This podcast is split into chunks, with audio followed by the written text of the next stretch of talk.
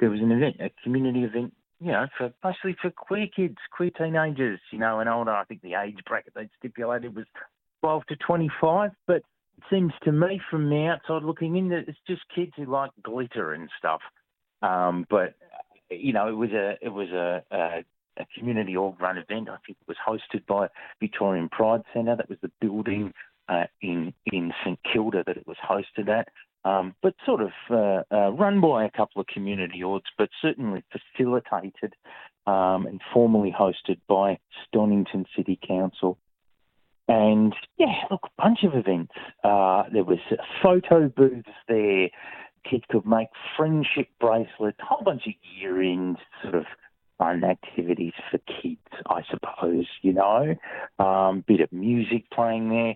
But, you know, one of the things that was happening was that there was a couple of uh, drag performances, or rather, should I say, family friendly performances by performers who wear drag, you know, get up and drag probably at night time at clubs and what have you. Do occasional adult performances. I don't, I don't know. And that, but as we all know, that makes um, that kind of thing comes to the attention these days of a, a pretty motivated and mobilised far right apparatus, given an intersection of uh, far right Christian fundamentalist interests who are interested, you know, I suppose they're interested politically and otherwise in in in, in reinvigorating an anti-queer, anti-gay uh, uh, response. And these days, increasingly, that kind of uh, action that they do comes in the form of targeting uh, anyone wearing drag, labelling them as a groomer, or sexualising children, and so on and so forth. Um, and then, of course, you, you, you have a, a, more fringe far right people who are hoping to undertake a more uh, mobilised activist, you know, uh, direct response in terms of going to those um, events and literally shutting them down. And we see that there's whole groups across the US and Europe which have been organised strictly around that. Um, the writing has been on the wall for a number of years. I've seen people targeting drag queen story time events, kids in libraries, you know, someone in a bit of makeup reading books to kids is apparently sexualising children. You know, this, this thing has been gaining traction for some number of years now, and it's really hit a hit um, a peak organisation these days. And so, because that's a very in vogue trend, what we have is the members of the National Socialist Network, who are probably Australia's most well-known group of uh, neo-Nazis. Um, they they announced through various telegram channels that they were going to be targeting the event, and they'd already done this for context a month ago. They'd already attacked a particular public queer kind of all ages event. Um, I think that what had come in particular to their attention was one young drag performer. What do they call them? Baby drag, I think, as in a young drag performer just starting out.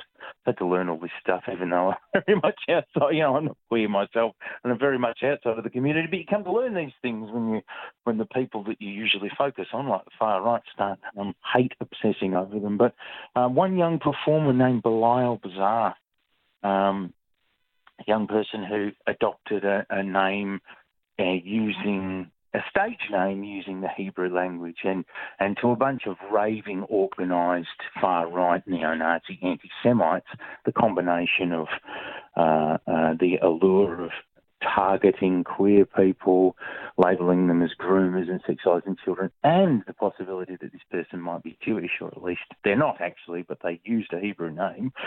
Uh, it was just, it just proved too much for them to resist, and so they. Uh, put all these banners together about a month or so ago, and they approached this event to try and harass people there. Um, they had banners about pedophiles and just disgusting stuff I won't repeat here. Um, and uh, look, uh, you know, with absolutely no notice whatsoever, we, and when I say myself, I mean anti-fascist commentators like myself with a bit of an online presence and a bunch of other queer figureheads and online personalities at very, very short notice trying to arrange a bit of a protection response for them because the police don't really protect much at these things are kind of as long as people, even if they're neo Nazis who are uh, aggressively targeting someone, as long as they maintain a, a veneer of civility than the police basically just shield them, you know. Uh, so we knew that they wouldn't deal with the issue, and so we thought we needed to put more people peacefully, because this is a family-friendly event, of course. You know, you don't want to be upsetting kids even further, but we put some more people between the two of them until the neo-Nazis were, were um, you know, just faded off into the bushes. That was about a month ago. Same performer at this event, Belial Wazar, and they um, organised with a bit of lead notice this time uh, that they would be attending. And so what we did, and again, when I say me, we, I don't mean, you know, anti-fascists being paternalistic or patronising about the queer community. Uh, it's indistinguishable, you know.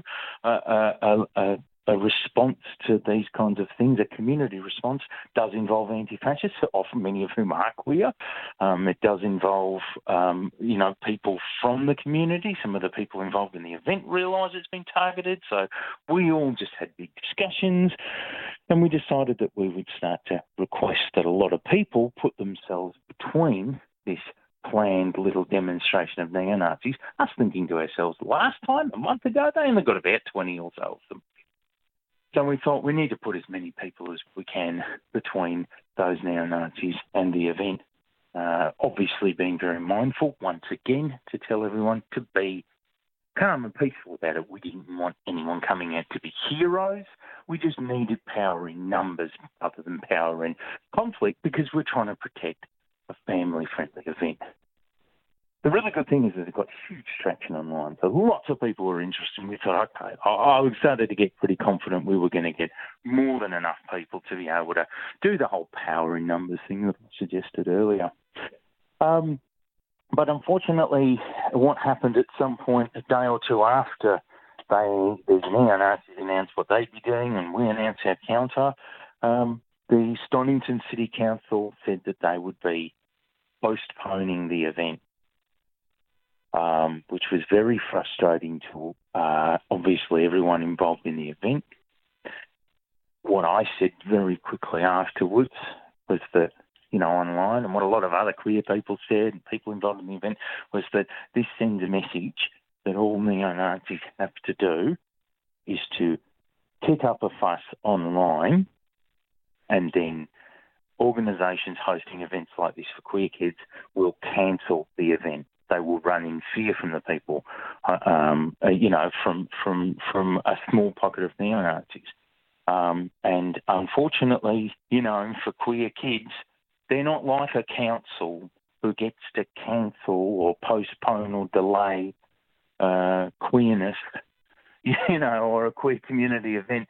Queer people don't get to postpone their own queerness, their existence as queer people, just because we exist in a world where far right people are using queer people to organise against. They don't get to do that.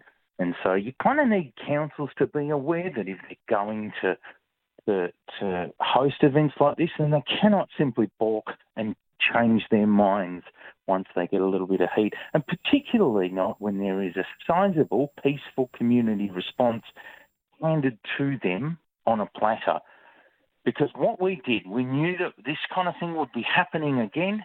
So we all had big conversations with each other and we said, nah, right, we cannot simply cancel like the council, Stonnington City Council did, just because, you know, the event is off. We need to show those neo-Nazis, we need to show anyone hoping to use the queer community as a, as a far right organisational uh, or media hype tool that we will be there in Melbourne or really anywhere in Australia in response to them. So we said basically online, doesn't matter, everyone's still going. And you know what? Look, we about 200 people, and this is incredible, showed up outside the event. Now cancelled, obviously. Some of the performers rocked up and did their thing anyway. People had a brilliant time. There was a grand total of five far right scumbags who showed up and sort of hid in some bushes over the other side of the road. So nothing too much to worry about, but I don't care if there was 20, 30, 40, 50 of them. We had 200 people plus show up who were all very peaceful, very on message, and very willing and prepared to protect an event like that. And you know what? we're going to do that again next time they plan to do this, and the time after that. We're going to keep on doing that because events like this need to be protected, you know, and that they need to be. But the, you know, the message I suppose is to to councils and the like is that they cannot cancel events like this because it says to clear kids that they have to hide, and we cannot, we cannot accept messages like that in 2022. Would the most productive thing not be for these government or corporate organisations, in, instead of subjecting themselves to questions of pinkwashing, to then liaise with the community forces, be they anti fascist, pro gay rights, pro human rights, which are often, uh, if not always, the same people who are willing up willing to show up in solidarity and support um, of these community events because clearly as you said, there were only four, but these fascist, neo Nazi, homophobic, bigoted groups show no discrimination when it comes to what community events they actually show up to because it doesn't matter whether it was, um, if it's an Indigenous issue or uh, mm. like feminist issue, like they're, they're, they're showing up to everything. So in future, would organizations or figureheads, as you refer to them, of these community forces or legends, um, be more than willing to be doing that and li- liaising with them to create, uh, well, almost to, to do the job of what VicPol are meant to be doing or uh, other yeah. police in other states. Yeah, absolutely. VicPol's job is to make sure uh, no one breaks laws when it comes to protests, or that no one is too aggro or is defacing property. You know, they're, they're property monitored, really. You know, um, and, and, and civility monitors. So they wouldn't have stopped neo Nazis from very visibly using the event for media hype for the sake of it. They're not going to, what I'm saying is that they're not going to simply put space between the neo Nazis in the event and they're going to be able to be allowed to intimidate people in the area. So we needed a lot of people to put that space between them because police wouldn't have done it. Only community can do it. But, you know, the community, the people that were organising, whether it be myself or the many other people who were calling for people to attend, or whether it be the people who were organising there, we weren't being heroes about it. As I said earlier, we were all very mindful to tell people, and people would have done this at the uh, at the time as well. We were extremely mindful of telling people, you're going to an event where there's going to be kids there. So you need to be mindful of that. We didn't want there to be heroes. So it was very evident, and it should have been very evident to council, to, to anyone hosting it, you know, anyone involved, uh, that that we were trying to be nuanced in our way. So that would suggest, I would hope, that the door's open. The door's open to actually start collaborating um, in the event that these things get targeted. And I promise you, they're going to keep getting targeted.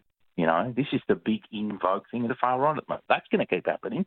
Um, we are going to keep announcing if those things happen, if those disruptions get announced by the far right, we're going to keep announcing that we want to protect the events.